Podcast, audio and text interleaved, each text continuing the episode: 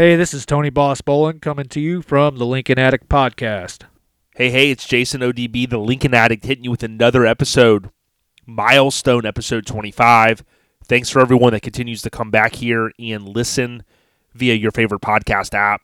Certainly appreciate that. So, Lincoln Addict episode 25. Man, this is a jam-packed episode. We got so much to talk about. A wonderful guest I'll talk about in a minute. I do want to stop and give a huge shout-out to our key partners, including Devious Customs. Jeff and team at Devious Customs continue to produce some of the best parts we've ever seen for these Lincolns, whether you're looking to do a resto mod or potentially keep your car looking kind of factory-ish, right? He makes a lot of different stuff. They produce a lot of stuff in-house. If you go to deviouscustoms.com and you just take a look at some of their different kits, you can go to kits and parts. And then what I do, I tell people to go and shop Lincolns. And when you do that, it's going to pull up all the different things, whether it's a fuel tank that you want, the suspension kits. He sells the Dakota digital gauges. Also, one of the newer products is the Lincoln Continental Gauge Bezel Set for the 1 through the 3, 61 through 63. They're made out of billet aluminum, so you can get rid of that pot metal. So much more, deviouscustoms.com. They're also, of course, on Facebook and Instagram. Next, Colorado Custom Wheels. I talk about Colorado Custom all the time. I'm running these wheels on my 64 Lincoln Continental. ColoradoCustom.com. You can go to one-offs and take a look at some of the stuff they've done. They also will, if you want a one-off wheel, they'll make it. They also make the Lincoln replica wheels. They've made tons of these sets, and they're pros when it comes down to the back spacing that you need, depending on if you're running bigger brakes, factory brakes, was it what year car was it, that type of thing. Michael and team have dealt with this a lot. They'll take care of you. That way, when you get your custom wheels in, they'll fit. You won't have an issue. And one thing that I love about the Colorado Custom Wheels is you have a little bit of a lip to them. I've seen this trend with people going with wheels and, everybody has a preference, but, kind of being for the mini truck world, I love a wheel that has a little bit of a lip. When some of these wheels that people are running nowadays kind of have that front flat face, more of like what I think of as like a front wheel drive type car wheel. But again, Colorado Custom, check it out on Instagram, Facebook, or coloradocustom.com. So with all of that out of the way, again, jumping into episode 25, want to give you guys kind of just this highlight overview, and it's my honor to say that we're going to have Adam Janai from Mobsteel / Detroit Steel Wheel Co. on this episode. When I started thinking about doing Lincoln Addict Podcast many years ago, I knew in my head certain guests that I wanted to have on. We've had some of those folks on, so kind of check mark there. Adam was really at the top of that list as well, which I certainly appreciate, and this is one of my favorite interviews, right up there kind of with John Cashman, and really appreciate whether you're into Lincolns or not. This episode is fantastic because Adam is a really positive guy, very forward-thinking, and I can't wait to bring the audio to you guys here just in a little while. Before we get to that, I would tell you to go and check out Mobsteel on Instagram or Facebook, Detroit Steel Wheel Co. Also, Emma. Mobsteel Emma, I think Pam is on there, which is Adam's wife. Of course, Steve-O is a great guy. And then Adam has his own Instagram as well. But, they all fall under the Mobsteel. But, of course, they have their individual ones as well. So go out there, very hardworking, blue-collar type folks that are trying to make a difference, especially in their city. He'll talk about that. And shout out to Mobsteel. But shout out to Emma. I've got a chance to meet Emma a couple times at one of my favorite truck shows in the world, Lone Star Throwdown, every February in Conroe, Texas. There's usually a couple Lincolns out there as well. She comes out, and same thing she does at SEMA or any other event. She'll line up and track down who's running those Detroit Steel Wheel wheels, and she just does a fantastic job with taking photos, and then they take that for their social media, some of their branding, their website. You name it, Emma is not the man. She's the woe man, okay? So Mobsteel Emma, just look her up on Instagram. Many of you are probably following her. She does a great job, and shout out to her. Thank you for lining up Adam to come on this episode. But the episode overview is brought to you by Steel Rubber. I've often talked about great products out there. There's really none greater when it comes to certain parts you need for your cars than Steel Rubber, S-T-E-E-L-E, rubber.com. You'll land on their website, and then you can select the year, make, model, and style. So, you know, sedan, convertible, coupe, you name it, depending on your vehicle. And, of course, they make stuff for boats and all that stuff as well, RVs. But for these Lincolns, I've talked about it a lot. We've had Steel Rubber on before. One of the most important things you can do is replace those old worn-out weather strips. They make a ton of them. They make almost every piece, depending on the make and model and year, from kind of like 61 to 69. There's still a few small things out there, but for the most part, I've talked about it with my 64. When I ordered the parts, man, I ordered pretty much everything they had, and they delivered it. I did a video a long time ago. I think it's out on our YouTube channel. You can search like Lincoln Addict Steel Rubber, and you'll see that. So shout out to Steel Rubber. Now, the previous episode recap, kind of just a short overview here of the previous episode, just to kind of give folks insight. If you're new, I'm sure we're going to pick up hopefully some listeners with this episode having Adam on from Mobsteel and Detroit Steel Wheel. Please, if you get a chance, to, however you're listening, click that follow or subscribe, right? So it depends what app you're using. It'll say one of those two words. It's free. That's the main thing you got to know.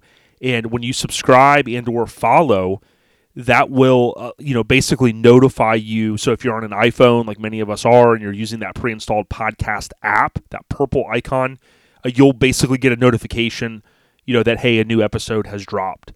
If you're on Android, Podbean is a fantastic app. And then some of you are listening on YouTube. I think around episode 22, 23, I fixed whatever glitch there was, and these episodes will batch over to YouTube, and you can listen there, of course, as well. If you're on YouTube, please subscribe. The best experience, really, is listening through a podcast app. So I have spent some time, and I've went out there, and I've submitted the podcast to different outlets. So if there's an outlet that maybe, hey, you usually listen to podcast on and you don't see it, shoot me an email, LincolnAddictPodcast@gmail.com, and I'll do my best to get that submitted. So appreciate everyone. But the last episode recap, that's what I meant to go over here. It was episode 24, kind of a shorter episode, but I kind of went over what I call things going on in the LC. And I'm not talking about Lincoln Continental. I'm talking about the Lincoln community. So it's great to bring these episodes, and what I've had to kind of tell myself is that, people are, just like me, I just want that content. So there's a lot always going on in the Lincoln community, whether it's events or it's new products that we've continued to see come out from different companies. And I'll continue a pretty good, I think a good round number is going to be about bi-weekly. I think technically last week would have been bi-weekly for the new schedule, but I am going to, I'm not going to talk about trying to do it. I'm just going to make it happen. And every 2-3 weeks, you'll see a new episode drop. Some with a guest, some with just key updates. And thanks to everyone that has given a thumbs up or a comment.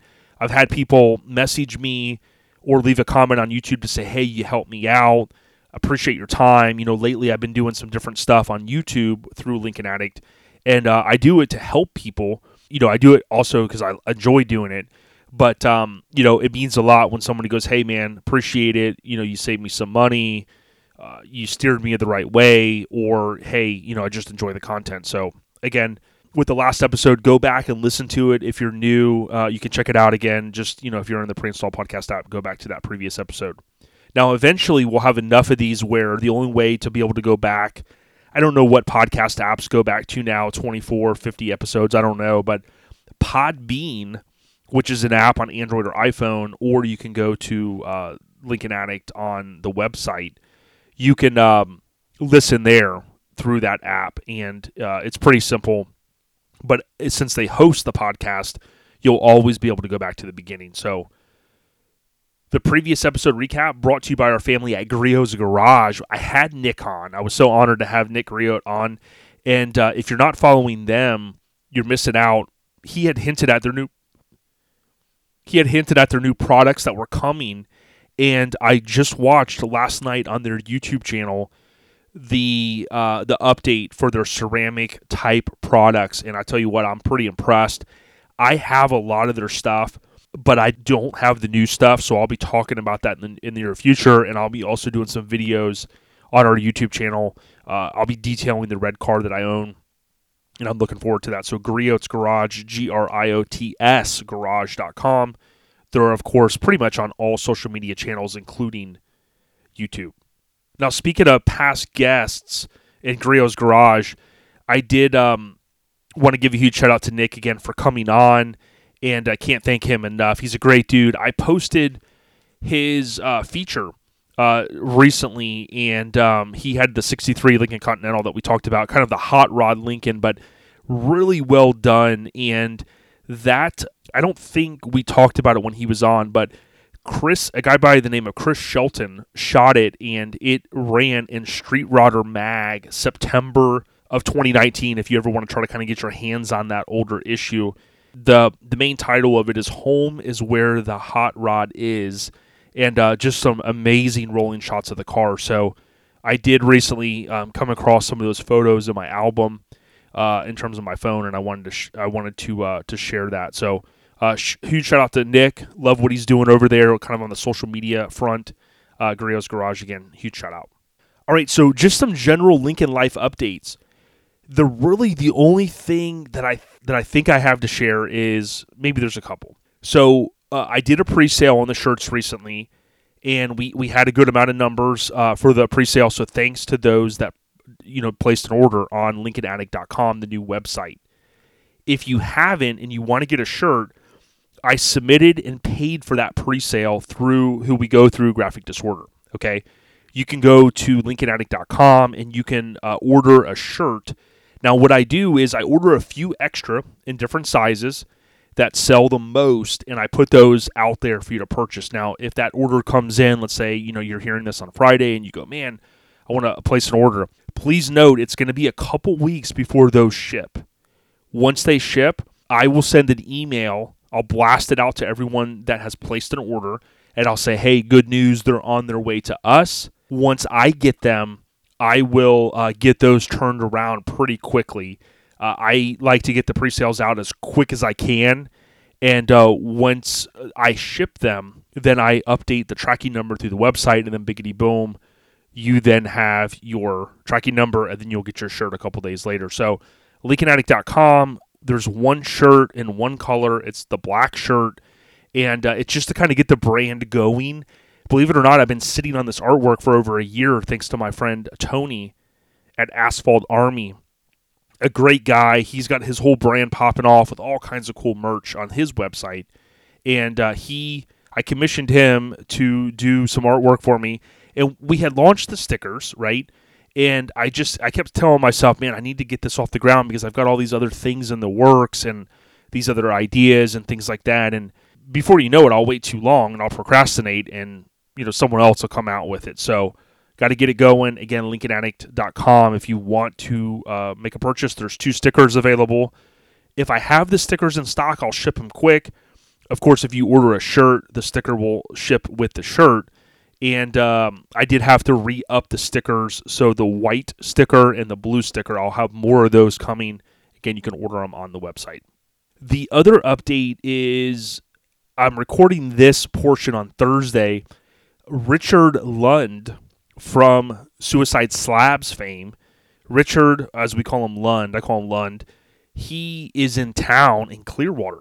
I know today he went and kind of did some gallivanting around the state. And we're going to go see him probably Friday night, get some drinks, get a little bit of dinner. And it's pretty cool. I haven't seen Richard in a while. I was out in Dallas many years ago. I was just looking at those photos. And on a future episode of the podcast, maybe I'll get Richard on. And we got to talk about what happened when I went to Dallas. You won't believe it. I was one night away. This isn't the part, but I do want to share this. I was one night away from meeting Andre 3000 from Outkast. If you guys listen to our lifestyle podcast or you've listened here, I'm a big hip-hop fan.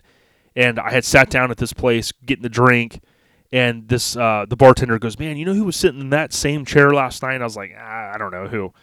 Andre 3000 from Outkast. I was like, no way. And she goes, yeah, let me show you the photos. And she had like 20 selfies with them. And sure enough, she goes, he was here in here last night, just chilling. Super nice guy. But that's, you know, a little bit of what happened that night. Craziness ensued. And again, maybe on a future episode of Lincoln Addict Podcast, I could talk about that, and I'll share that with everyone and maybe get Richard on. I did, with texting him this week, I did say, hey, man, dude, we got to get you on. You know, you're part of, you know, the original crew that started it. You know, him and Psycho is kind of the way I always think about it. But I want to get the true story from him and then talk about not only does he have the awesome 61 Sleeping Beauty, but then he's got, you know, the other car that he picked up. He's got a couple. Dude's got a lot of cool stuff going on. So, good family dude. Don't give him enough credit for, you know, what those guys do with Suicide Slabs and, of course, their Instagram and Facebook, and I think they're on TikTok. They got all that cool stuff going on, but rest assured, man, I'm down with Richard. He's a cool dude. I've got a chance to hang out with him before when I was in Dallas. Got a chance to ride literally sitting on a Lincoln kind of up on the flapper through Dealey Plaza, and, man, it just was surreal. Had a lot going through my head when I went there. It was finally my opportunity to go see Dealey Plaza. If you guys know me, I'm a big kind of JFK buff. I love reading books. I'm reading this crazy book right now. You know, I just as a kid, my birthday was on 11/23. He was, of course, assassinated on 11/22. Now, we're pretty far apart in the years, but growing up, I would always see the different documentaries and stories and all the stuff that would air on the news about the conspiracy and all that stuff. So I kind of always have been intrigued by it. So when I went out there years ago, again, I got a chance during the day after my work shift to go and do the Dealey Plaza and the sixth floor museum, as it's dubbed. More on that too, by the way, because I kind of made this cool connection about a car that ties into that fateful day. And it's not the car that the president was riding in, but I'll be posting about that in the near future. But after that, I was there kind of several days, and I got a chance to link up with Richard and some of his homies that night. And that's when we did the cruise through Dealey Plaza, so it was good times. But I want to say those are the only Lincoln Life updates that I have for this episode. I mean, kind of short there, and we'll just move on to Lincoln Sales. So I've said before, this kind of segment is either maybe a car that I'm helping someone sell or some trends that I'm seeing in kind of the industry. And that's what I cover in this segment. And all I can tell you is the same thing I said on the last one. Sales are on the rise. And not only in the Lincoln community, but we've seen it kind of in the classic car market, whether it's trucks or cars. You know, you turn on Mecum or Barrett-Jackson, you see just, you know, prices through the roof. That's a good thing for a lot of people. If you go out and you subscribe on our YouTube channel, you'll see that I had gotten this idea from different people, and I kind of pieced together how I wanted to do what I'm doing. And I basically go out and I'll do a review of a listing. Most of the time, they're current listings on eBay, Bring a Trailer, you name it, these different outlets. Sometimes they're a recently ended classified. And, you know, it gives us an opportunity to talk through why did a car maybe sell for a little bit more money? What drove the sale higher? Let's look at the presentation of the car. Let's look at the photos. I will talk through some of the things I immediately look at, where to look for potential rust and things like that.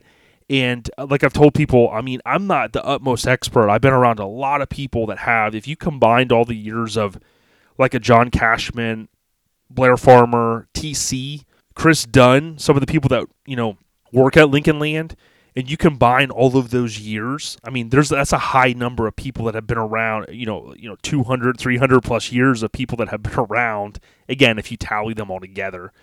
And, you know, that's a lot of knowledge, right? So I try to take all that and kind of go, hey, if you're looking to buy one of these cars, this is what you want to look for. This is what you want to avoid.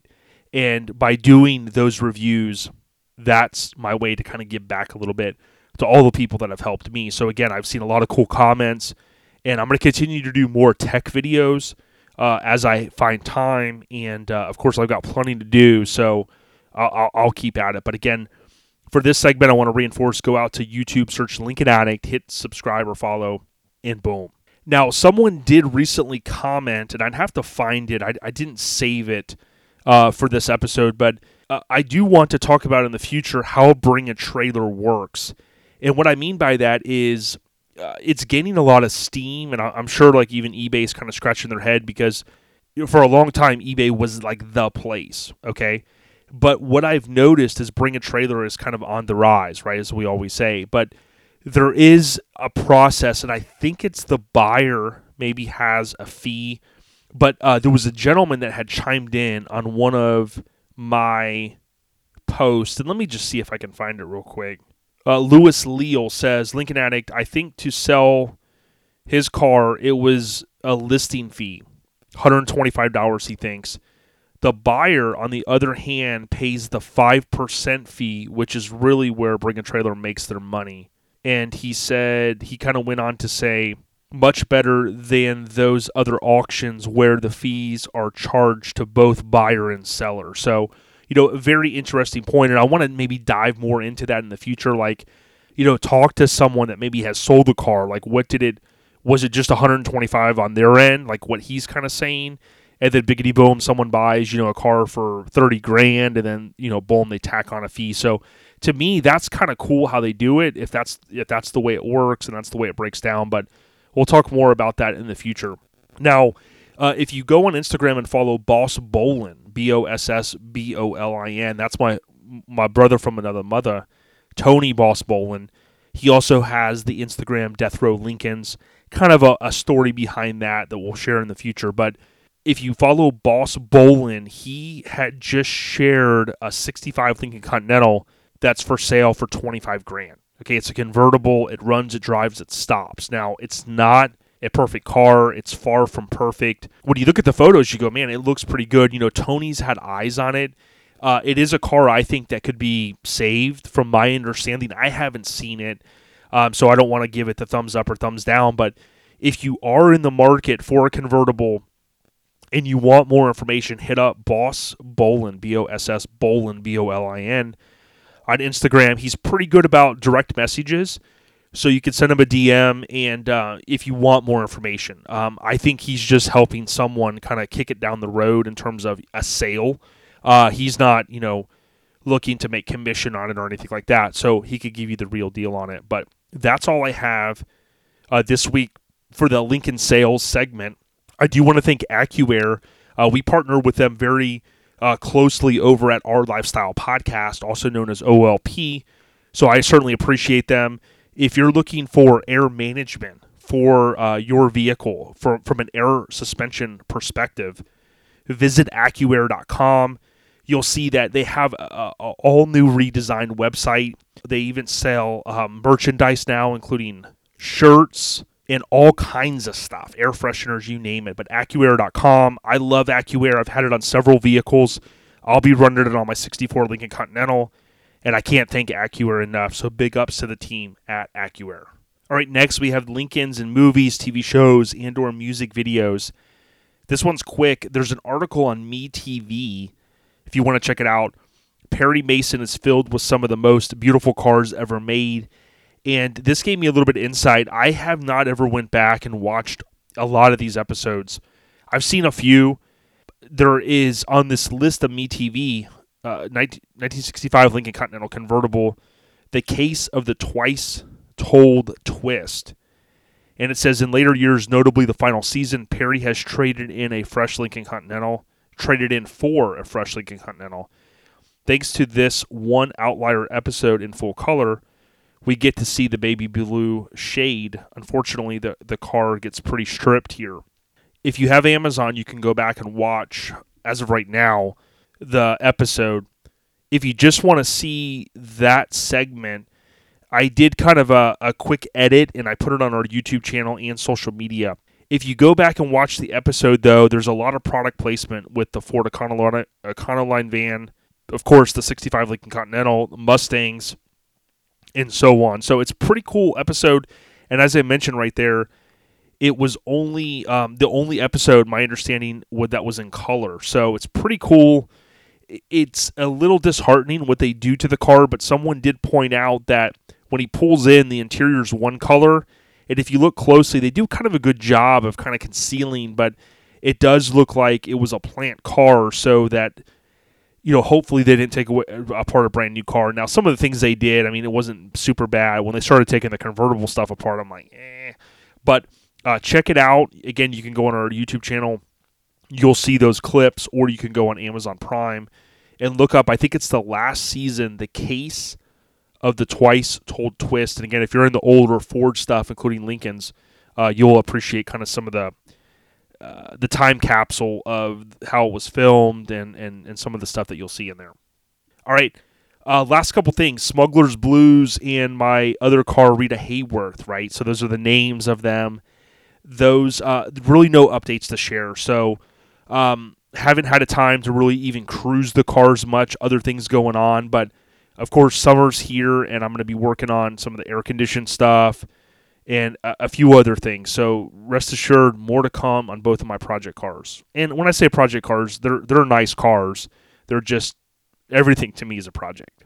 Lastly, before we roll into Adam's audio, I want to give a huge shout out to all the people who have watched our YouTube channel or helped increase our subscriber base. We're well over 500 now on YouTube. I got to get to 1,000. Obviously, it'll start growing from there. And we also have to get our minutes watched up to 4,000. So please, if you can, if you ever watch or come across, you know, something on our YouTube channel, watch it all the way through if you can. If you're at work and you're listening to the podcast, you know, let it run through the whole way, you know, so on and so forth. It really, really helps me out. So thank you. And shout out to everyone that's come back here to continue listening to Lincoln Addict Podcast. I've had some good words of wisdom from people and people that have said, hey, man, keep doing what you're doing. And it means a lot. So thanks to everyone that continues to support. I want to thank Devious Customs for all the support, Jeff and team. I'm going to be running their full suspension kit once Jimmy hopefully bags my car. Fingers crossed soon. Colorado Custom, I'm running those wheels on my car. I love those wheels. Michael and team, as I said earlier, great people. Steel Rubber, S-T-E-E-L-E rubber.com. Hit them up. And then also, by the way, Griot's Garage, Nick and team, fantastic folks. If you want to learn more about Steel or Griot's Garage, go back and listen to previous episodes here. Devious Customs, Jeff has been on as well. You can go back towards the beginning. And then Michael, I need to have him on. He was on back in the number 30s with our lifestyle podcast. I think it was like 33 or 35. So that was many, many, many years ago. But shout out to all of our partners. Everyone have a safe weekend.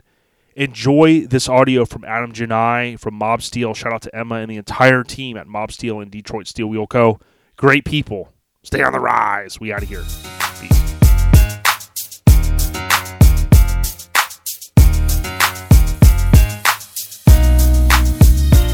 Hey, as I mentioned, man, so excited on this episode, Lincoln Addict Podcast, to bring Adam Janai on. How you doing, Adam? Hey, what's happening? How you doing? Man, everything's good, man. Thank you so much for taking some time. Man, you know, when I started this Lincoln podcast several years ago, I kind of had an idea of some folks I wanted to have on, and you were at the top of the list, so I certainly appreciate you taking the time.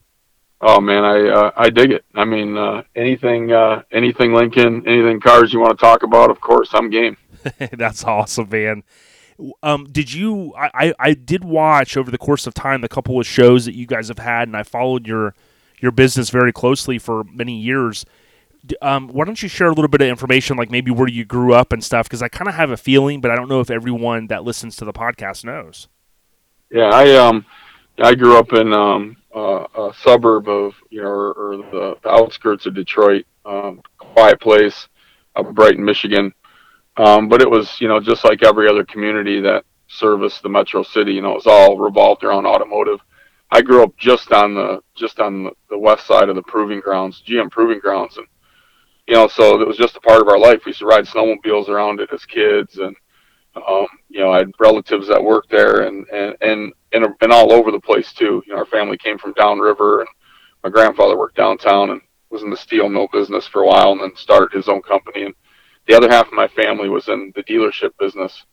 So, you know, it was just cars all over the place, and you know, a lot of really, really positive influence, a lot of business influence. And I came from a family and a community of, you know, some some pretty hardcore people, you know, really good people, good work ethic, you know, some successful people. So it's a really good influence. But I think I started to kind of understand, like, a lot of us kind of were raised the same out here. You know, it was a, you know, the American workforce type influence was a big deal for us growing up, and, you know, kind of become what we valued, you know. Yeah, yeah, exactly. And it's like I think a blue collar, I think a hard working folks, many Americans that, you know, if you think about the impact they had on all the vehicles that came through that area that got shipped out to the rest of the country and the world, it's pretty amazing. Did you kind of feel like, you know, me being a Lincoln fan and kind of looking back at the history of a lot of the dealerships and how they used to look and things like that, it's so neat to me, the history of a lot of that. Did you find yourself getting a chance to kind of hang out at the dealerships and stuff like that? And you probably have some fond memories of those early days. I mean, you know, as a family, I come from, you know, two pretty big families. The side of the family that was the dealership side, you know, we used to have Christmas in the showroom, you know, so Christmas morning, you know, there would be this giant table and the Christmas tree. And, you know, we were amongst, you know, there could have been a Model T in the corner, or, you know, the new Model SPO sitting there or something. Just, you know, really exciting stuff as a kid, you know, when you're into cars, you know, but we just were, it was just embedded in us. But yeah, it was exciting, you know. Dealerships and the industry, you know, obviously has continued to evolve, but, you know, the dealerships are just such a neat part of it. You know, it's really the glamorous, you know, side where you get to see the finished product and you get to celebrate it. And, you know, they used to introduce it to people there, and it was, you know, kind of the first time outside of the International Auto Show as a kid that you got to put your hands on it. And, you know, so dealerships were awesome. I mean, they were like, for me, it was like, it was probably the greatest place you could go without buying a ticket to get in. You know what I mean? Right, right. Yeah, and having collected, I try to collect stuff for 64, 65 Lincolns and, you know, some of the collateral and stuff like that. It, you know, some's a little easier to get, some's a little harder, but it's neat to, like, to your point, like I look at some of the old postcards and stuff where they had the dealerships on them, and you think back to the Lincoln Mercury days, and I mean the showrooms and the little dealerships were almost like, I mean, people wanted to go there, you know. So it is cool, that rich history, if you will, of you know, that I guess I call kind of like Americana. There was that TV show called that for a while, but I think of that, you know, that impact to so many lives, like the people that sold the cars and the people that serviced them and all. A lot of cool history there. You know, we just spent some time at the Gilmore here in Michigan, and I'm trying to remember the exact town they're in, but they just got this crazy spread out there. It's just near Kalamazoo, and they've got a whole a thing they call Dealership Row, and they have reproduced full-scale dealerships. And you go inside of like a Cadillac dealership or, you know, a Mercury dealership, and you get a walk through generations of those vehicles, and they're all very significant vehicles, but just the way that it was reproduced and the look and the feel, it's really neat. So we had just recently done that. That was super cool. It was like stepping back into time. Wow. If you ever get out there, I'd highly recommend that. It's probably one of the neatest experiences, you know, getting to step inside what, you know, celebrating some of that dealership type moments is pretty cool. Yeah, I've got to check that or add it to my list. And I know my friend Tony has said how even I haven't made it to the Ford stuff. I know that they built so much around the Ford Museum and all that. And he said, dude, he goes, you can't go there in just one day, man.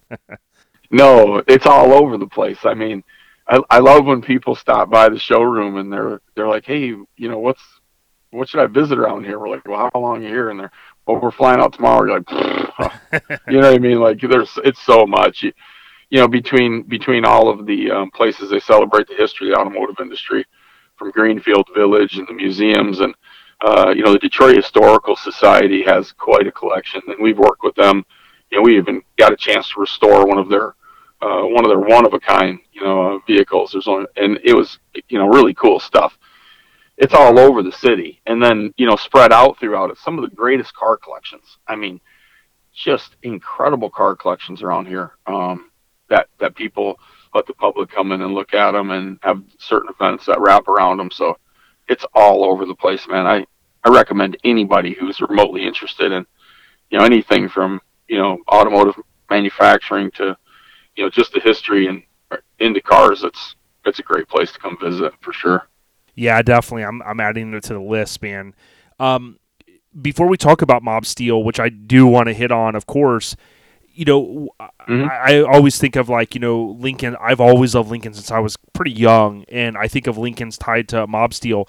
But you probably have to have some fond memories, like as we've kind of talked about and established, of seeing different cars and things. Or were there, when you were in your younger years, like, did you see a certain vehicle or a certain type of car that you were like, man, you know, I want that? I know everybody kind of has different maybe fond memories, but I wasn't sure if maybe Lincolns were something that you had stuck in your mind even at an early age. Yeah, I mean, Lincolns go way back. I mean, I played in one in my grandfather's barn as a kid. It was a 65. It was my uncle's. Wow. And it was just, you know, it was one of those things I absolutely loved the car. I was fascinated by the suicide doors, the stance of it. And it was just, I loved the car. And, you know, Dad Broncos and, you know, and obviously there were so many different cars I would want, honestly. Mm-hmm. By the time I was picking out cars, and, you know, by the time I actually bought a car and could drive, I probably picked out hundreds of vehicles and got down to customizing them, and, you know, what I would do to them, and, you know, before I even knew that I was going to be into customizing cars, you know what I mean? Like, yep. I remember taking actual pictures of Lincolns.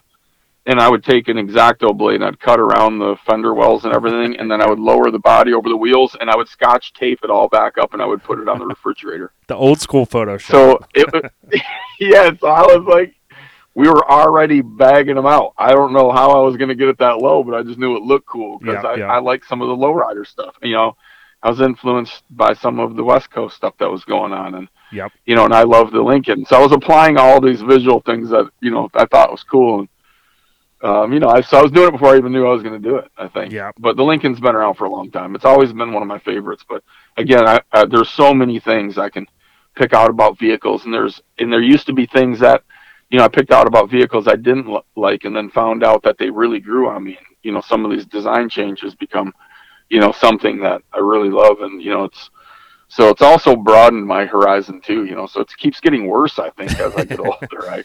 My bucket list is just ridiculous. Yeah, I know. I know what you mean.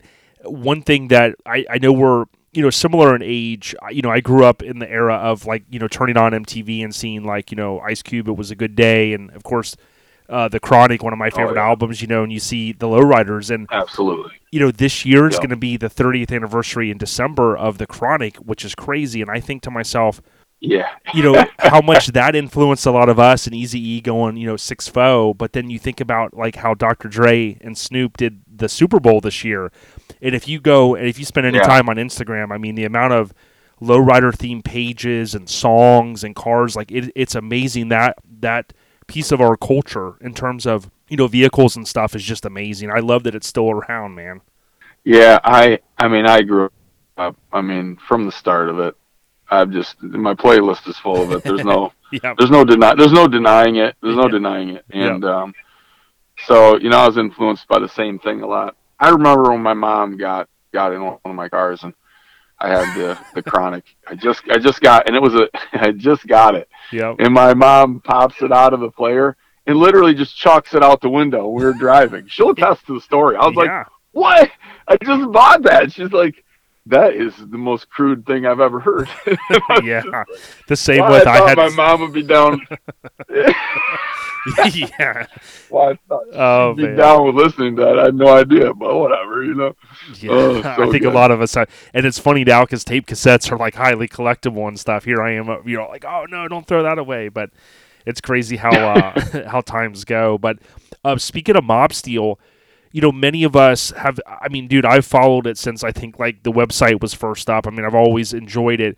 But there's got to be a little bit of a backstory maybe on when you finally said, hey, I'm going to start this business. Like, can you tell us a little bit of that history?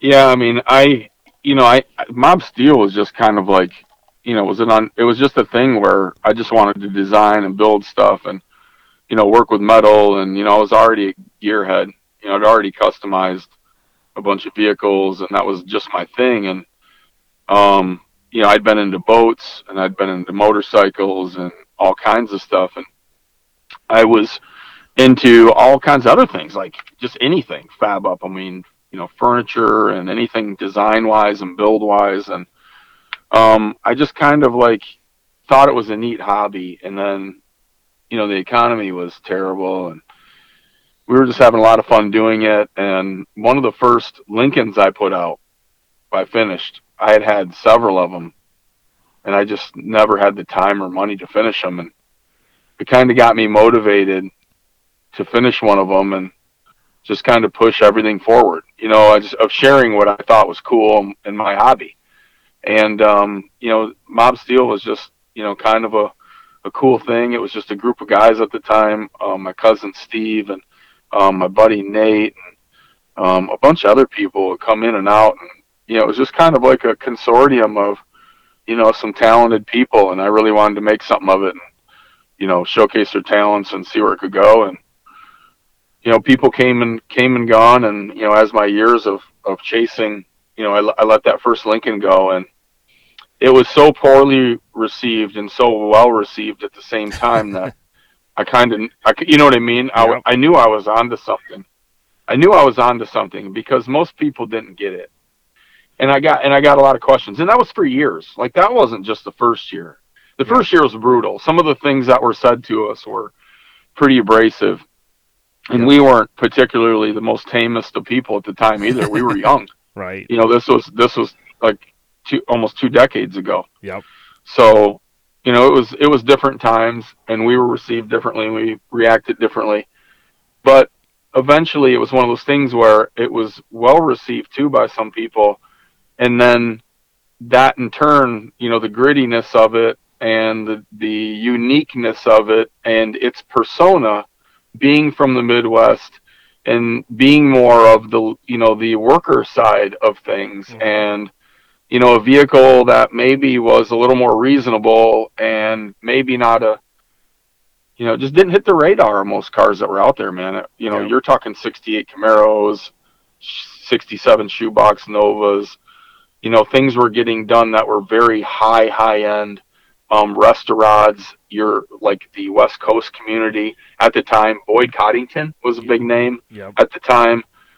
So that was the world that we were playing in, saying, hey, now Mobsteel is going to be a custom car builder because we got this reaction out of people with this Lincoln. And so it was a huge uphill battle, you know, in terms of anybody accepting it or anybody thinking it was cool initially. But again, there was that other side where people were like, hang on, you know what I mean? This is really cool. And, you know, the talent side, the worker side of it, and it just drew people in. We just had some awesome people come in and out of that business and donate, you know, the best of what they had.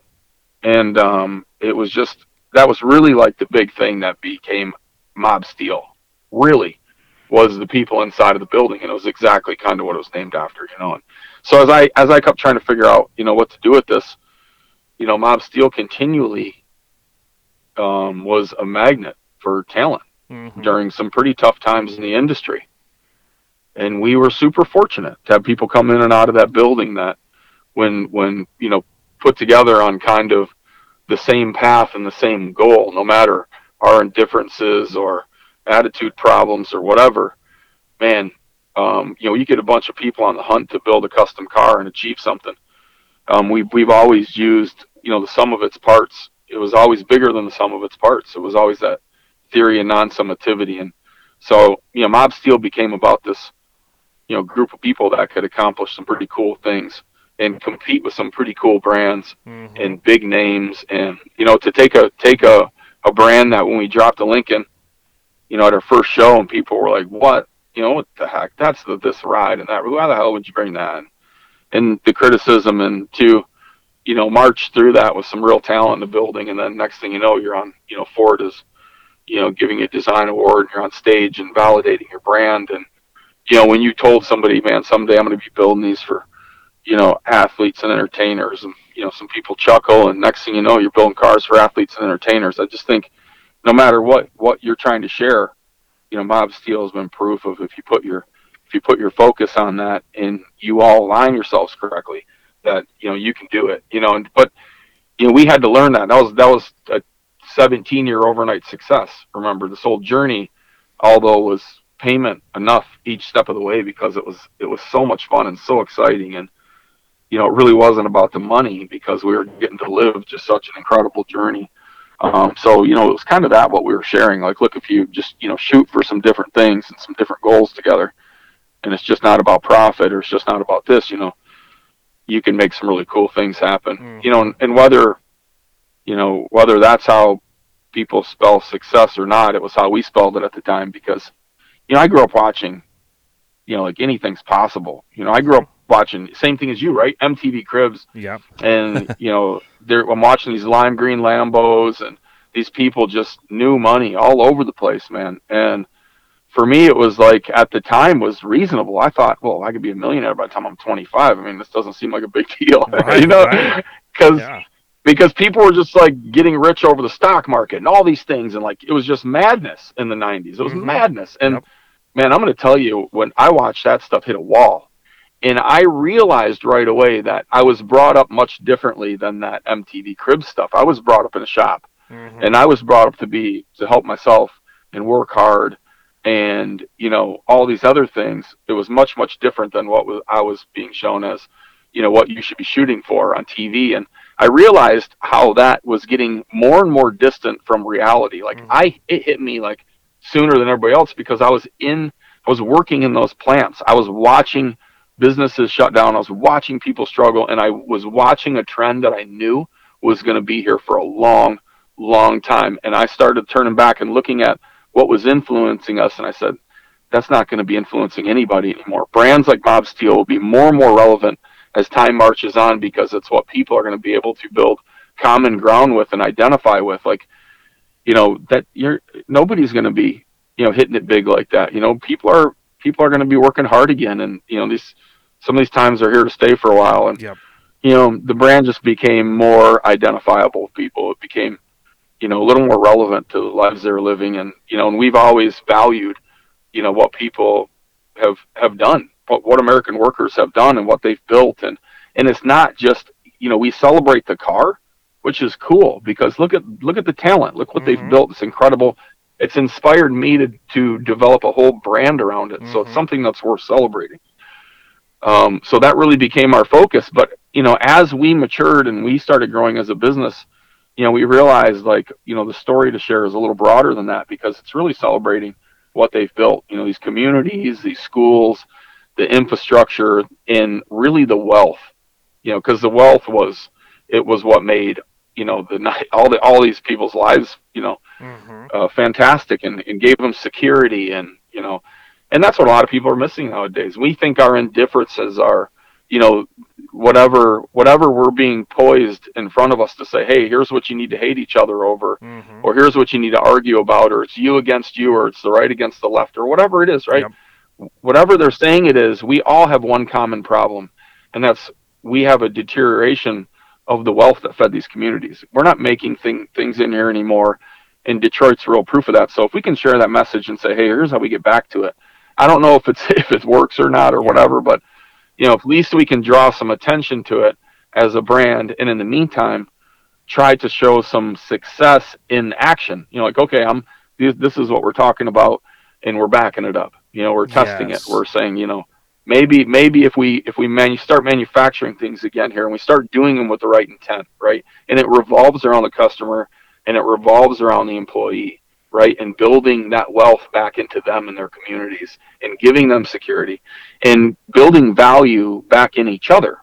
You know, whether it's leaning into each other as industry, or leaning into each other, and like we do at Mobsteel, and building brands together. My crew and myself, that's our whole mission, right? Is how do we act and behave and build a culture as a company that's inviting for talent and inviting for people to continually build value and also build a business that rewards that. Says, look, you know, here's a path, here's an avenue for us to rebuild ourselves. And, you know, we always stand around and wait for somebody to create that opportunity. So we would like to build a model that says, here's how you create the opportunity for yourselves.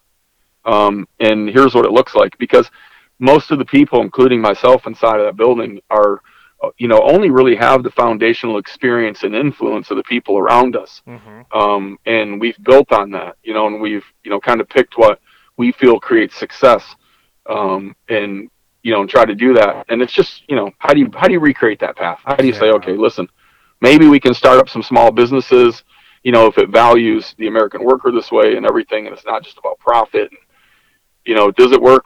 I don't know. So far, so good. You know, at least in terms of branding, our brands, you know, have been received very, very well. Mm-hmm. You know, and people have, you know, people have cheered for us and rooted for us, and big companies have rooted for us and validated us and aligned their brands with us and aligned their missions, have lined up with us and the values. And so I really feel like we're onto something, mm-hmm. you know, and it's worth sharing. So, you know, it's a heck of a lot of fun. I don't know where I went. So we started with that, but no, that's great. No, it's.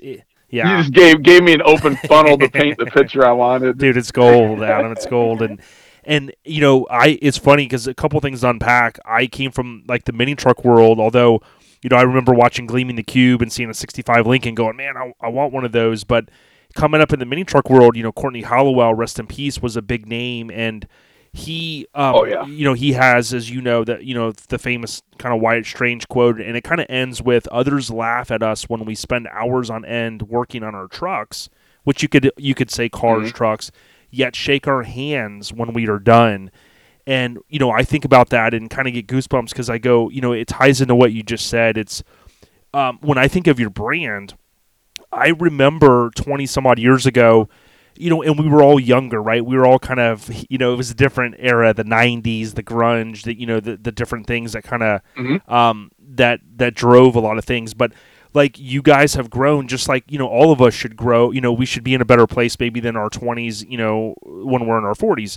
And I remember, you know, mm-hmm. some of the apparel that you guys had, and I loved it, you know, it was kind of more brash and stuff, but I've seen you guys grow, mm-hmm. like as people, as a, you know, as a business, as a community. And that's the one thing that I appreciate. I mean, I look up to companies like you guys because I go, you know, wow, look at Adam. He's doing a motivational speech, which, by the way, you kind of just did on this podcast. So thank you. And I think about it and say, man, like, you see the success, the hard work. It's like it motivates me to go, you know what? I want to be a better person. You know, I want to try a little bit harder. And, I mean, I just want to say, I mean, truly from a guy in the scene that loves what you guys do, man, you know, I appreciate you, man. Oh, I appreciate it, man. That means a lot. The especially coming from a mini trucker, I mean, that's literally one of the most influential car communities to what we do now. The suspension, the revolutionary concepts of all the different types of air ride, and like, I mean, that all comes from the mini truck world. Yeah, yeah. I remember I grew up with these kids, the Hammonds, and Brett, who became an asset to us. He's the one that kind of taught us how to use CAD. And, you know, these were, you know, those moments of leaning into each other when we were building our company. You know, we were trying to grow just like, you know, we were the little last comment here about, you know, kind of, you know, getting a little more sophisticated and trying to educate ourselves and move forward as a company and not rely on people to, you know, machine stuff for us and, you know, start vertically integrating some things and challenge ourselves to become better and create better products. And, you know, I grew up with Brett, and he had a convertible, one of the first convertible S10s I've ever seen in person. Yeah. Yeah. And he'd cut the roof on and did the conversion himself and lowered it and had the saw blades and had the 8-inch pile drivers in it. And, yeah. I mean, man, dude, he was the coolest. I mean, he had the mullet. He wore skids. Yeah. He was the coolest dude in the world, man. And, yeah, and it's cool because it's all kind of really good friends with him. Yeah, and it's kind of cool because it's kind of coming full circle. A lot of us are. I don't want to, dare I say, you know, midlife, but I mean, the whole mini truck scene is kind of back, you know, and it's cool. Oh, but... God, the little squares, because you can afford it now. It's right. Amazing. And look how much money people are getting for them because we can afford them. Yeah. I love it. And now we're like, hey, we want 15s. We don't want 24s because that's what we had, you know, so it's kind of cool. Yeah, exactly. Yeah. It's kind of cool. You know, and as mature in the maturing part of it, like being able to look back and, you know, and say, hey, I love the fact that, you know, we had a persona and, you know, we still are. We talk about a company about not losing the DNA that created us. And we put a thumb on what that is and what impressed people. And that's the fact that we are just this gritty, no quit. Just, I mean, it's brutal. Like if you thought you would come in and work with us, the people that came in and had the chance to put their hands on watching my crew perform and the amount of hours and the diligence and the dedication, it really is truly incredible. And it separates people in a hurry. It really starts to thin the herd. And I always equated it to like having the Navy SEALs of workers, right? Or something of that nature, right? Mm-hmm. It's just not a circus. These are the best of the best. And effort and hard work and being effective, man, that's a skill. And, yep. and that's a mental battle, and that's everything, and it's a physical battle. And to watch a group of, 10, 12 people do that intimately, like whether you're a production company that came and watched us, you can ask anybody. It is one impressive thing, and you don't see it a lot. And that was one of the most like rewarding things, and that's really what defined Mobsteel, and that's what defined our success, is that no quit attitude and that type of work ethic and that type of drive. And I know that's not for everybody, okay, but we're the professional athletes of the shop world, and that's our bragging rights. And Mobsteel's success is that trophy that everybody gets to wear that was in and out of that place and put in those 100-plus-hour weeks for 6 months on end, and never missed those due dates, and built the cars that we built with the money we had and with the time we had. And every time it was that sum of its, it just didn't equal the sum of its parts. It was always better because of everybody's effort. So, it was really that we held on to, and the rest of it, man, as we matured and we realized that we had an audience and we realized our impact we could make in terms of creating, some trends and influence in the wheel industry, and we could literally start manufacturing things here. And we had that personality, we had that DNA to face that challenge, to create Detroit Steel Wheel Co. and say, we're going to fight this battle. And we fight it today harder than we fought it the first day of just trying to manufacture something here, just trying to meet the demand we've created. Yep. And that's what we're committed to, because that's what we're preaching. So I have the right group of people. We're fighting that battle, but the rest of it, we had to mature, right? We had to understand how to control our character, to face that bullseye of success for everybody in that building. And that meant forcing ourselves to mature and control ourselves and manage ourselves and manage our behavior. And at the end of that, that's what they call being mature. And when people look at us, and I love having this conversation with people, because some people look at us and they go, man, I remember how you used to be, man.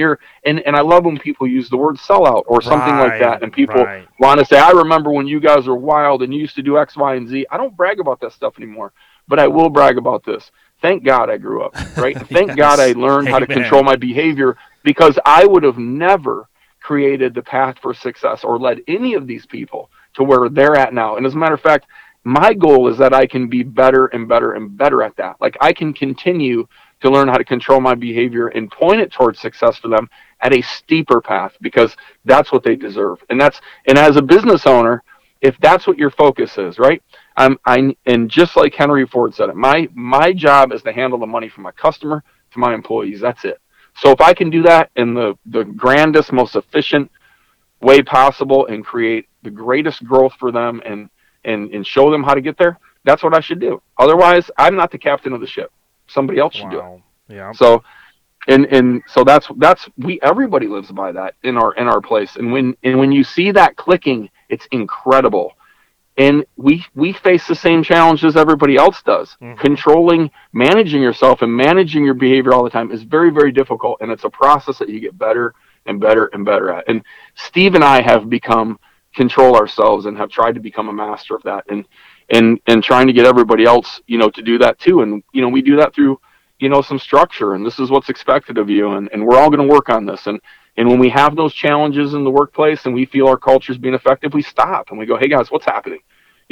Something's infecting this here. It's not a one of us, because all of our goal is to, be faced in this direction and be shooting for this. And so it's really interesting to try to create that culture, try to create that type of a team, and try to create that type of a business, because it's a high road. It's not the quick path to money. It's not what some people would say, here's how you write a successful business and a story, but it's ours. So we're trying to, at the end of it, even though it's a little tougher and a little longer road, I tell everybody in the shop, I said, it would be my great American business story is to turn around and say, this is what we were shooting for, and this is what happened.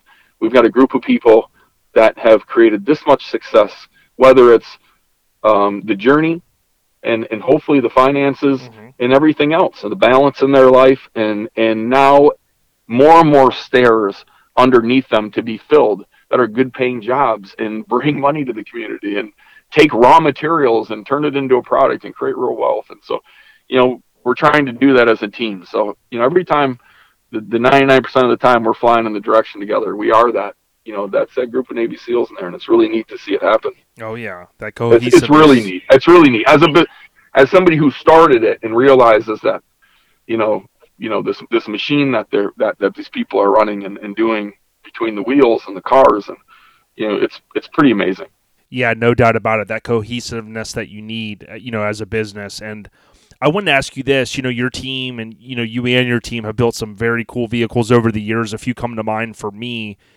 Is there one that maybe stands out in your mind? I remember one, you know, I always try to give photo credit, and I was doing some digging and I found the 64. I knew that you guys had built it, but, you know, I kind of found out it was this guy named Joseph, I think Safina, just this amazing car, engine swap, all this stuff. You know, do you have one, you know, even if it's not a Lincoln, that comes to mind that you go, man, that was one of my favorites. Maybe I wish I could have had it or whatever. That car was really cool. They were all very cool. I mean, Joe's a great guy. Joe is awesome. We've had some really cool customers. That's cool. That car, some of the shots of that car, that interior of that car. Yes. That was one of the first vehicles that we put a mod motor in, an actual Ford mod motor, and very difficult. You know, you have to remember, not only was there not a lot of stuff available for Lincoln, right. There wasn't a lot of stuff available to put mod motors in cars. Yeah. There wasn't the right transmissions to talk to them. There wasn't the right brains, and we worked with some companies and, you know, did everything we could, and we built the best product we could at the money that we could demand at the time. And those vehicles were cool, man. They were awesome. I actually like that one. That was a great one. I like them all. I mean, we've learned a lot from all of them, and we've always raised the bar. And we've done that, you know, again, what does the brand demand today? What did it demand yesterday? And we've always used those opportunities to build those cars. They're really lost leaders. They're very expensive to build. They take a ton of time, but that was really like what we enjoyed doing. That's what we shop for. Even if that's all we wanted to do was just build a sick car. Yeah. So when somebody gave us the opportunity, we would just go overboard. I would say the Heavy Hitter was probably one of the most iconic cars we've done. Yeah. Probably one of the coolest cars we've done. Probably one of the coolest, you know, stories through my company. You know, I built that car for my dad originally. Wow. My dad was a big influence on me, you know, pretty much passed down all the skill and the things that I've created success with. So it was kind of cool to work with him on that car. And he kind of let us, you know, express ourselves where we didn't have a customer, you know, telling us X, Y, and Z. So it was just kind of neat. And then to, you know, we sold that car. It got a little crazy. We sold it. The guy that bought it kept that car for a decade, and he still owns it. And he is an awesome guy. You'll see G Rides on Instagram. Yes, yeah. Their whole family is outstanding. We have such a great relationship with them. They've bought other vehicles that we've built. He has them, and his family he has a big family out there that they all work in the same industry or work for him, and they all collect cars and he has some incredible cars also. Yeah. He's got the and then too, also, right? I think. Yep. And then so. You know, that car was the first car that Ron and I worked on together, was the Heavy Hitter. Mm-hmm. And Ron became a big part of Mobsteel. Ron still is a big part. You know, Ron and I are really tight. Mm-hmm. So, you know, Ron was just in the shop the other day and just texted me last night. So it really drew Ron in, because Ron was one of those people that liked Mobsteel, liked the persona of it. You know, he fit that crowd. Yes. He was a highly, highly talented, a concept car builder who was, you know, in a tough industry. And I wouldn't say, and he worked under some really cool people. Where the company he worked for has built some incredible things where he came from there to my place. Mm-hmm. Kenny Annis and all those guys at Special Projects have built some just nuts. Look up movie cars and concept cars. And so, you know, again, it was a place where it drew in that talent. And then also, you know, Ron was ready to retire as a painter when he came to work for me. He had left. Wow. He had left Kenny's place when the industry got really slow and devastated, and he was doing some bump stuff, and that really wasn't his gig. And he started media blasting, And I actually had to media blast some stuff first, mm-hmm. and you know, knew he was a painter, and then I'm somehow suckered him into painting something. I remember I was working like, you could tell he was cut from the same cloth, because I remember the first time we interacted, he came and he started working on some things, and he's like, all right, I hope you get these. Let's take these back to my buddy's shop, and where he was working bumping at the time. He said, let's paint this bumper, this hood, so they're not as dirty, because we were painting them in my shop, and these parts were getting, they were just dirty. We had to cut and rub everything, so I didn't have a paint booth.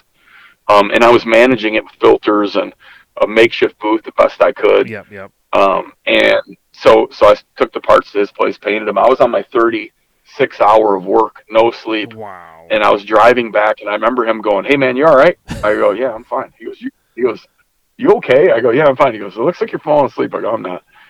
And I don't know if he, like, felt like obligated to stay, but he just stayed, man. He just stayed. And then I felt like he didn't leave. I took him out of retirement and put him back on painting, put him back on, you know, he's got 10 years on us. Wow. So a decade later, he looked at me, and we were actually redoing the heavy hitter. And he just said, man, this is it for me, man. This is the last deal. And we had the heavy hitter for about a year, and him and I had talked, and we talked about him moving on, and, you know, maybe doing something a little bit different instead of, you know, what he was doing. It's labor intensive. It's a young man's game. And there really wasn't anybody to come in behind him. And, you know, we just didn't do the volume of builds, mm-hmm. You know, to have somebody come in and have them mentor. And I was hoping that we could have started some sort of program with him and had him mentor people. And I may still will, but, yep. You know, so that car was very iconic. It was a cool project with my dad. It's with a great, we have a great relationship with them. That car will come back during the 100th celebration.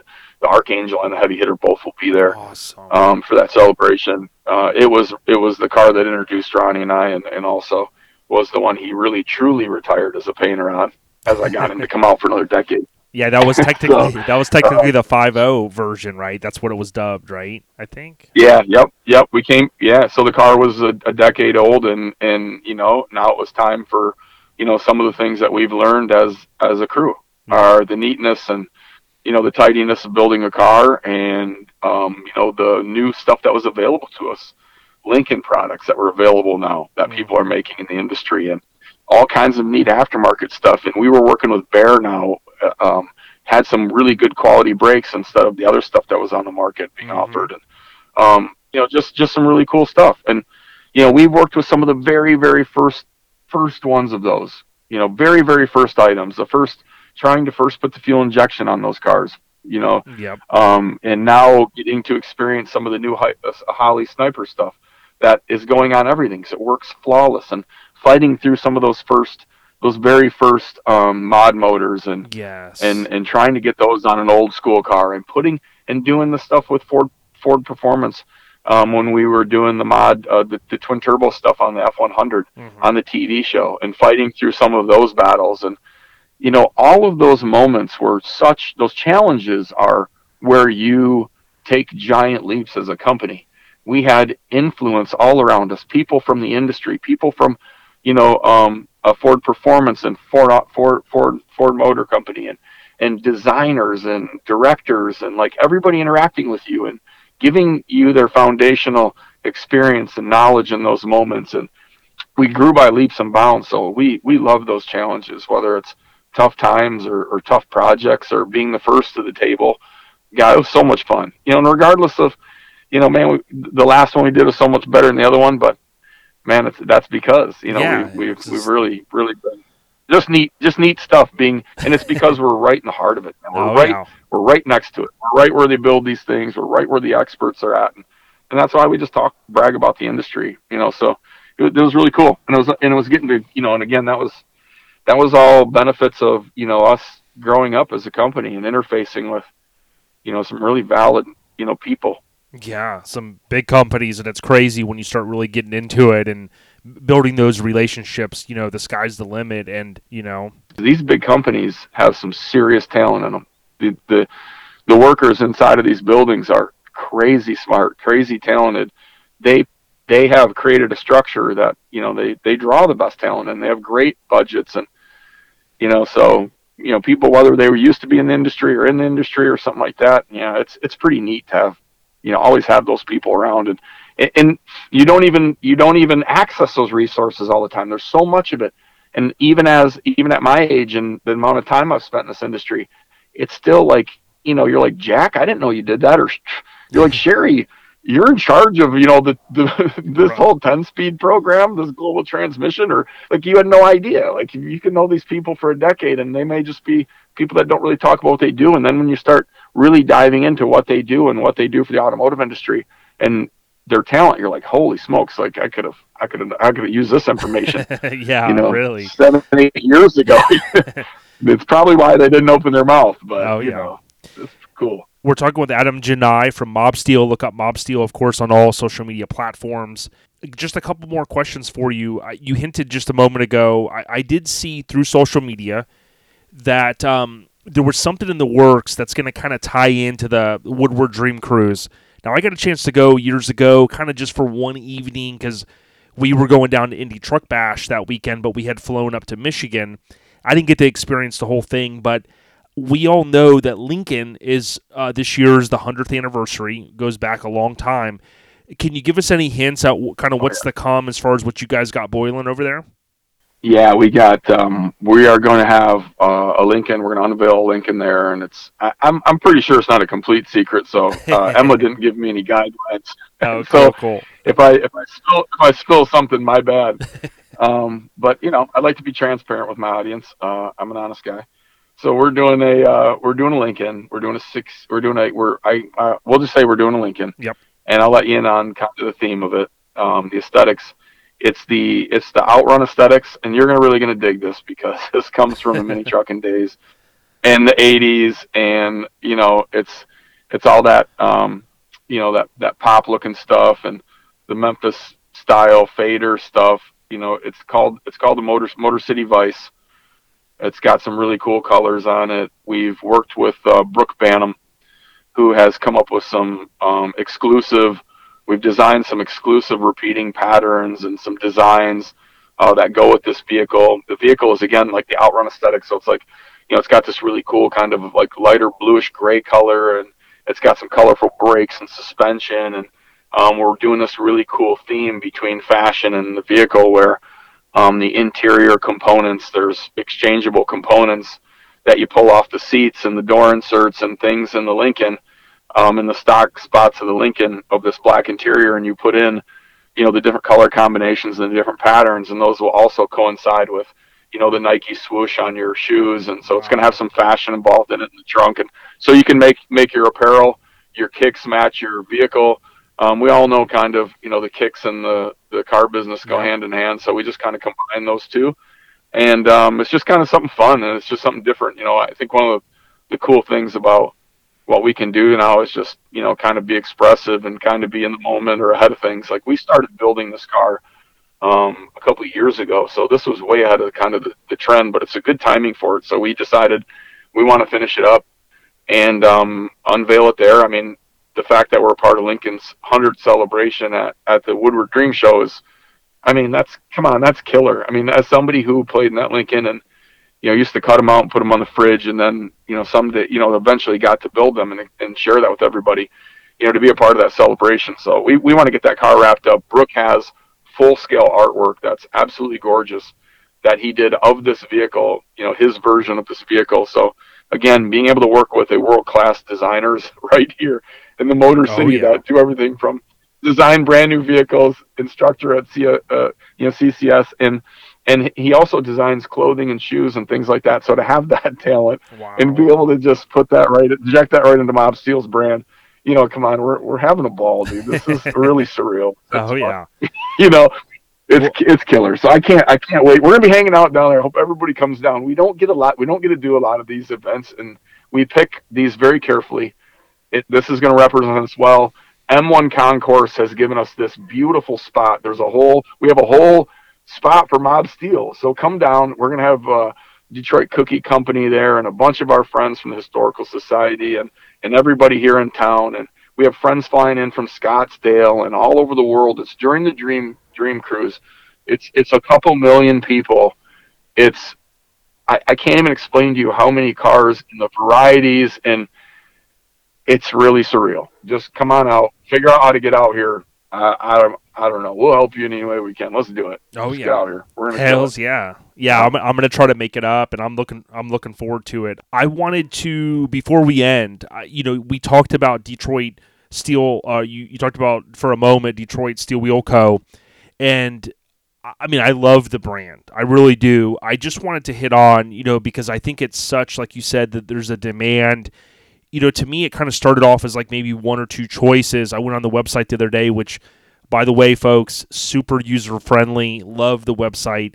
There's so many choices that people have, and I love that you guys, it ties into the name with the steel. It has that manufacturing tie-in as well, and you're trying to kind of bring back and do your part for Detroit area. What would you just want to share with the audience in reference to, like, the Detroit Steel Wheel Co. in general? I'd like to, thank. Now, I mean, obviously, I praise the crew all the time, but our customers, man, I can't thank them enough, because it really starts with people demanding a product. And I think that us supplying the most valuable product we can to them for the best price, you know what I mean? Like, yes. Let's be honest with ourselves. It's not a $24 wheel that I marked up to $300 some bucks because it's gone through a bunch of hands and it sits in warehouses and right. I want to make this thing here. I want to build it right for my customer, and I want it to be the best I possibly can. And everybody inside of my building, that's all they care about, is making that customer happy. And that makes me, that's what our whole goal is. So, first of all, everybody involved in being patient with that brand and waiting on product, and because the demand has been really incredible. But we haven't raised our price based on that demand. I haven't played games with our customers. I've kept what I believe is the best value for that product. It's because we're working as hard as we can, and we're not overpaying ourselves. We're being reasonable, but with what the economy's like and what people can afford, and we're trying to live by that. And I think we've found a really good balance. And I know, things are getting tough, and fuel prices have gone up, and our steel has tripled. And nobody can find workers in our supply chain, and our supply chain here in the U.S. is very tough. Mm. They already have a difficulty supplying us, and then add COVID and all these things. So they're working hard, but most of all, my people inside of the building have found efficiencies. We've changed we've changed some things in our operations, and we've changed things physically on the floor and the way we handle products. And we have done all of these, so we didn't have to raise the price on our customers, because that's our focus. And it wasn't about our pockets or anything like that. So, there's a lot of impressive stuff going on with the Detroit Steel Wheel Co. brand, and there's a lot coming. Like, if we can show that this type of behavior is sustainable, even if we have to raise the prices a little bit because we can't fend off this whole inflation and our cost of living and everything, but if we can show, that our behavior works, and we have great product ready to go, we just are committed to making it here. So if I can say, man, anything, we have great interest from the automotive industries. We've had great interest from big retailers. We have a lot of options, but we first are concerned about getting that product directly in our customers' hands. We do it, we build these wheels for your vehicle. There's not many people that do that. The person that answers the phone is really incredible, that they can sit there and have the conversation with you. And through your modifications and what you've done to those vehicles, and especially you and I coming from aftermarket, mini trucks, slam stuff, when you call to get something for these and you say you've changed an axle or anything, all of a sudden there's a big problem. We come from a custom car building world, and my crew does it the best. And we ship these things all over the world, and they fit the vehicles. You know what I mean? We're not in the practice of shipping things out that don't fit. So we try to get those as accurate as possible, and that's a talent and a service in its own. So the performance, and we have great product waiting for some really cool car segments, light truck, SUV, this growing Landover market, really cool stuff. But we can't supply the classic market and some of the ones we're doing now. So we want to stay focused on those customers. But very soon in the future, we are focused on scaling. As long as we're scaling here in the U.S., and we're doing everything we can to scale closest to home. We have found some other people in the industry to lean on, like-minded people who know that very soon, we're going to have to manufacture things here again, but we have to do it in the fashion of valuing the people inside of those buildings. So we've joined some like-minded people to start rebuilding a workforce together and start rebuilding some of this manufacturing capacity together. So I'm excited to see where this goes in the future. I'm excited for people to see what we already have sitting and waiting. I mean, we have some beautiful designs, some beautiful product, some things people have been waiting for, but the fact that people have been patient with this brand, and we have the rapport we do with this brand, there's nothing more than we'd love to do is get this product into everybody's hands in exactly the way they want it. But we want to do it in a fashion where it's being done here, and that wealth is being kept right here at home, and rebuilding these schools and the healthcare and people's ways of lives, and some of these communities that we do business in. It's these people don't have an easy time. So we want to make sure we're fighting that battle first and being forward thinking, and so there's a lot on our plate as a company. It's just a small group of us, and our plate is full of everything but focusing on profit and lining our pockets. And it's crazy that I even have those people inside of a building agreeing to fight that battle with us. So it's just awesome. It's really cool to have that support. I just can't wait for people to see what's coming. We'll stay focused on our customers, and we'll stay focused on doing the right thing as a brand, even as we expand, and we expand our efforts right here at home. The processes that we're adding, we're making sure that we're making the right choices as a company for, the future of the globe and the planet. Are we manufacturing? Are we doing that? Are we doing that the smart way? Are we doing that the green way and the right way? And are we doing it forward thinking? Are we leading in everything? And that's what I challenge everybody in my business. If we're 2 years ahead of the curve in design, and we're 2 years ahead on what's next and what's cool, and we can set that trend, right? Can we apply that to everything? Are we leading the trend in what's next in marketing companies, and how we market companies, and how we treat and value people? Are we ahead of the trend on, if we're diving into a process or a procedure, is it the way that it should be done in the future? Is it the safest way and the best way and the most reasonable way? And is it the best product for my customer? And, are we weighing everything that way? So, this is not an easy fight that I'm asking out of my group and out of this brand. It's really stacks the deck against them. But at the end of the day, when they do pull that off, it really keeps separating us from the herd. It really points our ship in a complete different direction than these other brands. And as we keep continuing to create success year after year after year, and that needle keeps the point onward and upward, it's harder for people to catch this brand.